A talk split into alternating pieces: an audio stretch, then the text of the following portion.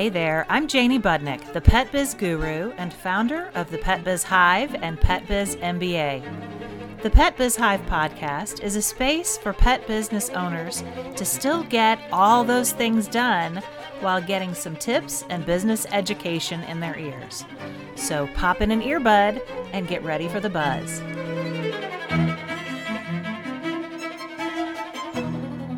Hey there, and welcome to this week's episode of Tip Tuesday at the Pet Biz Hive podcast. Now, when I joined you guys last week on Tip Tuesday, I had an episode called Perfect Pet Event Preparation. That was episode 96. And I told you at the end of that episode that this week I would be telling you what to do with all those email addresses that, of course, you have collected from your pet event. So it's really important to follow up with those. You want to leverage those email addresses to grow your pet business. Now, I know you probably got email addresses from just about everyone because you had such an incredible thing to sign up for or give away or pet basket or quiz, all of those different things that I mentioned last week. So now you have these email addresses. Hopefully, you collected those through something like a Google form and it's not just scribbled on little entry forms that you have to try to decipher their handwriting. I've had many years of trying to do it manually and looking at someone's email address sideways to see if that is a P or a Q, right? Some people, yeah, absolutely cannot read their handwriting, unfortunately. I am one of those people also frequently. So you have, we'll say, electronic email addresses. So you can verify they are actually, in fact, people. Here are some tips on how to take advantage of those email addresses. First of all, send them a thank you email and send this email within 24 hours of the event when they still remember who you were.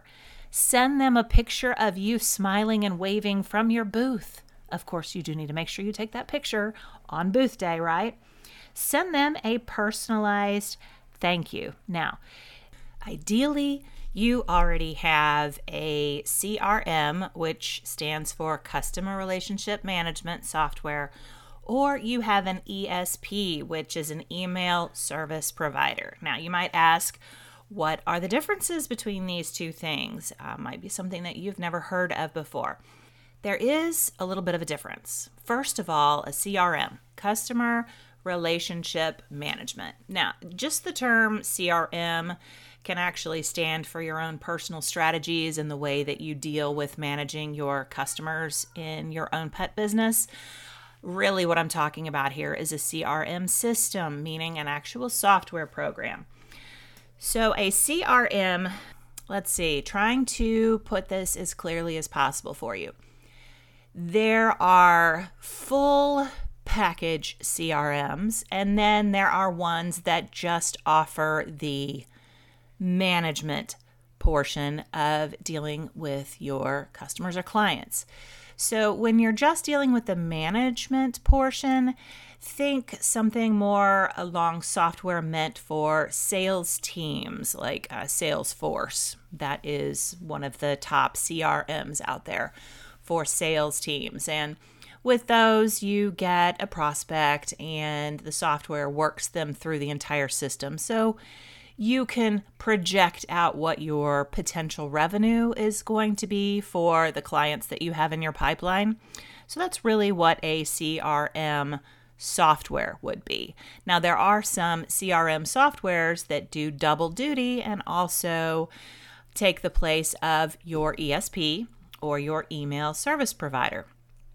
So, now for an ESP, that is going to be the email system, how you keep in contact with your prospects and your clients. So, this is what I really want you to key into because no matter what, you need an ESP. Now, you might find something that has a CRM built in also, but ESP is really the most important thing that we need to have in our industry to communicate with prospects and clients and nurture those people and drip content, valuable content on them. So they know that you are there. They know that you are a subject matter expert. And even if they don't need you right now for pet care, they know the person that they are going to call when they do. And if they have a friend, a colleague, um, a family member who is needing pet care themselves, yeah, hey, I just got an email from this pet company that sends me great stuff. Let me forward that to you. So, that is a great opportunity to stay top of mind with not just your own clients. I'm not talking about sending out a newsletter to your clients, I'm talking about giving consistent weekly content that's valuable about what you know in the pet industry to your list. All right, so that's the difference between your CRM, ESP. Um, there are some really great ones out there. I know a lot of people uh, have started using these, so I'll kind of put a little bit of a list down below in the show notes so you know what to look for. Okay, so that was a long description on CRM versus ESP. But you want to make sure that you send out the thank you email. We'll say, hopefully, in this case, you have an ESP already set up you would send out an automatic thank you email. And that is going to really set the positive tone of your relationship going forward and set your connection with these prospects from day one.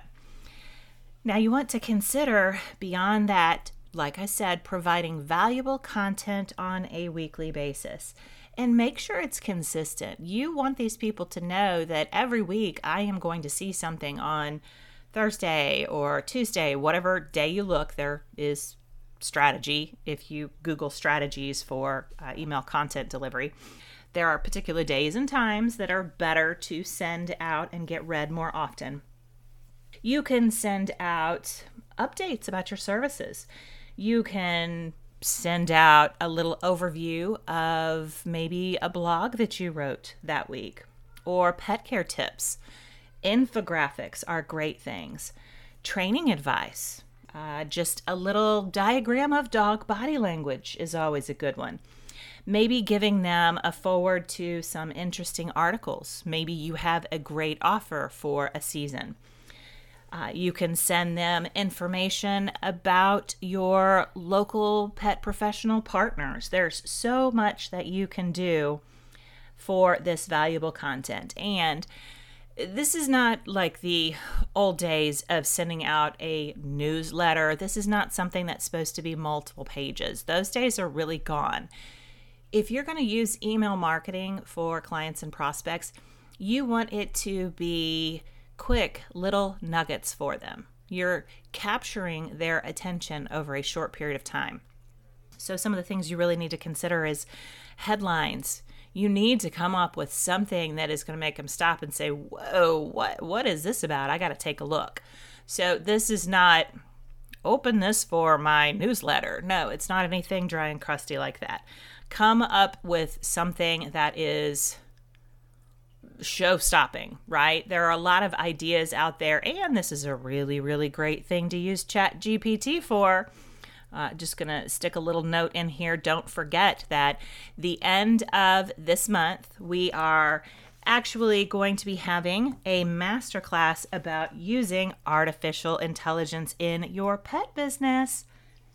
Now, this is something that I am doing as a co presentation with Robert Strickland. Super fun. He is totally into using AI in his pet business, as am I it is just an amazing opportunity that we have in our industry to really, in this case, develop the content that you need to provide your clients with. But you know, just a little drop in your ear. That's going to be on June 29th at 6 p.m. Central Time. You can sign up for that masterclass at petbizguru.com forward slash AI. I'll drop that down in the show notes also. So, back from my little aside here. AI is a great thing that you can use to prompt it for great show stopping email subject lines. Yes, you can put the prompts in there, and AI can develop your email subject lines for you. It's a pretty cool process. So make sure that you are providing valuable content on a weekly basis. Sometimes you can offer them exclusive promotions, maybe uh, something for you or something for another local pet business, or even a collection of offers that you can provide your email list. Uh, you can make them feel like VIPs because they are the only ones that get these exclusive details or even access to new services that you might come up with. One of the benefits of your email list through an email service provider is being able to segment your email list. When they come in, you can actually have their name tagged with the way they came in. I'll give you an example. We just had our local bark in the park, and we had people signing up through a quiz that we provide as one of our lead generators at our event. And when they signed up for it, it automatically tagged them with that specific event. Because, of course, like I have told you before, if you're going to do any type of marketing, you want to make sure that you know what the ROI or the return on investment is on that one marketing outlet. If you're spending money on something, you need to know that you are getting something back for that investment, especially when it's an event. That's a huge investment of time also to prepare for it, actually run it, many times staffing the booth if you do need to have staff for that. So, that is the opportunity to tag and segment the list so you can follow through and see if those people did result in closed business. You can do a lot with segmenting your email list. You can even get fancy and having people come in that are segmented based off of type of pets or type of service that they are interested in. So many different things. You could have some of your prospects tagged as dog owners, and you could send them specifically dog related content. Or your cat owners, sending them just cat related content. So much that you can do to make sure that your emails just really resonate with each re- recipient. You want to make sure that they feel like it is written just for them, right? That's going to increase the engagement and also increase your conversion. Conversion being, of course, either them using your services or them referring someone to you that is going to use your services. Now, speaking of referrals, this is a great opportunity to encourage referrals. You can use these emails to encourage people to refer your services you can have some sort of an incentive in there, like a referral discount or a um, one for one, where if they refer someone to you, they get a free visit. There are so many different things that you can do with uh, referral programs, but that is a great opportunity. Word of mouth is such a powerful marketing tool. I know many of us know that. And your loyal clients can actually become your brand ambassadors. Another opportunity that I really enjoy using my email marketing for is showcasing success stories. Success stories and testimonials from your happy clients, of course, are super powerful because people can read this and they can many times see themselves in the struggles that your clients may have had before they found you and how they have had such a great result and it has completely transformed their relationship with their pets. People love hearing about other people's positive experiences and it builds trust in your business. It's an opportunity to include photos of the pets that you've taken care of and the owner's testimonials. And sometimes just not testimonials, but success stories. There is a specific technique that you can use to gather information directly from the client and turn it into a narrative format. Those narrative stories are the most powerful ways to communicate someone's personal experience. It really helps your potential client see the value of your services and the joy that you bring to other families. Another option is surveys and offering opportunities for people to give you feedback. I have done several of these before, and uh, I guess most recently one that I did that really was very interesting to me. It, it had um, it had some extra effects to it that I didn't realize it was going to have. But last summer, I was really struggling trying to figure out if I needed to go ahead and raise my prices. So I always look for anything possible to do before I raise prices. And uh, through the pandemic, I think we raised a total of four times.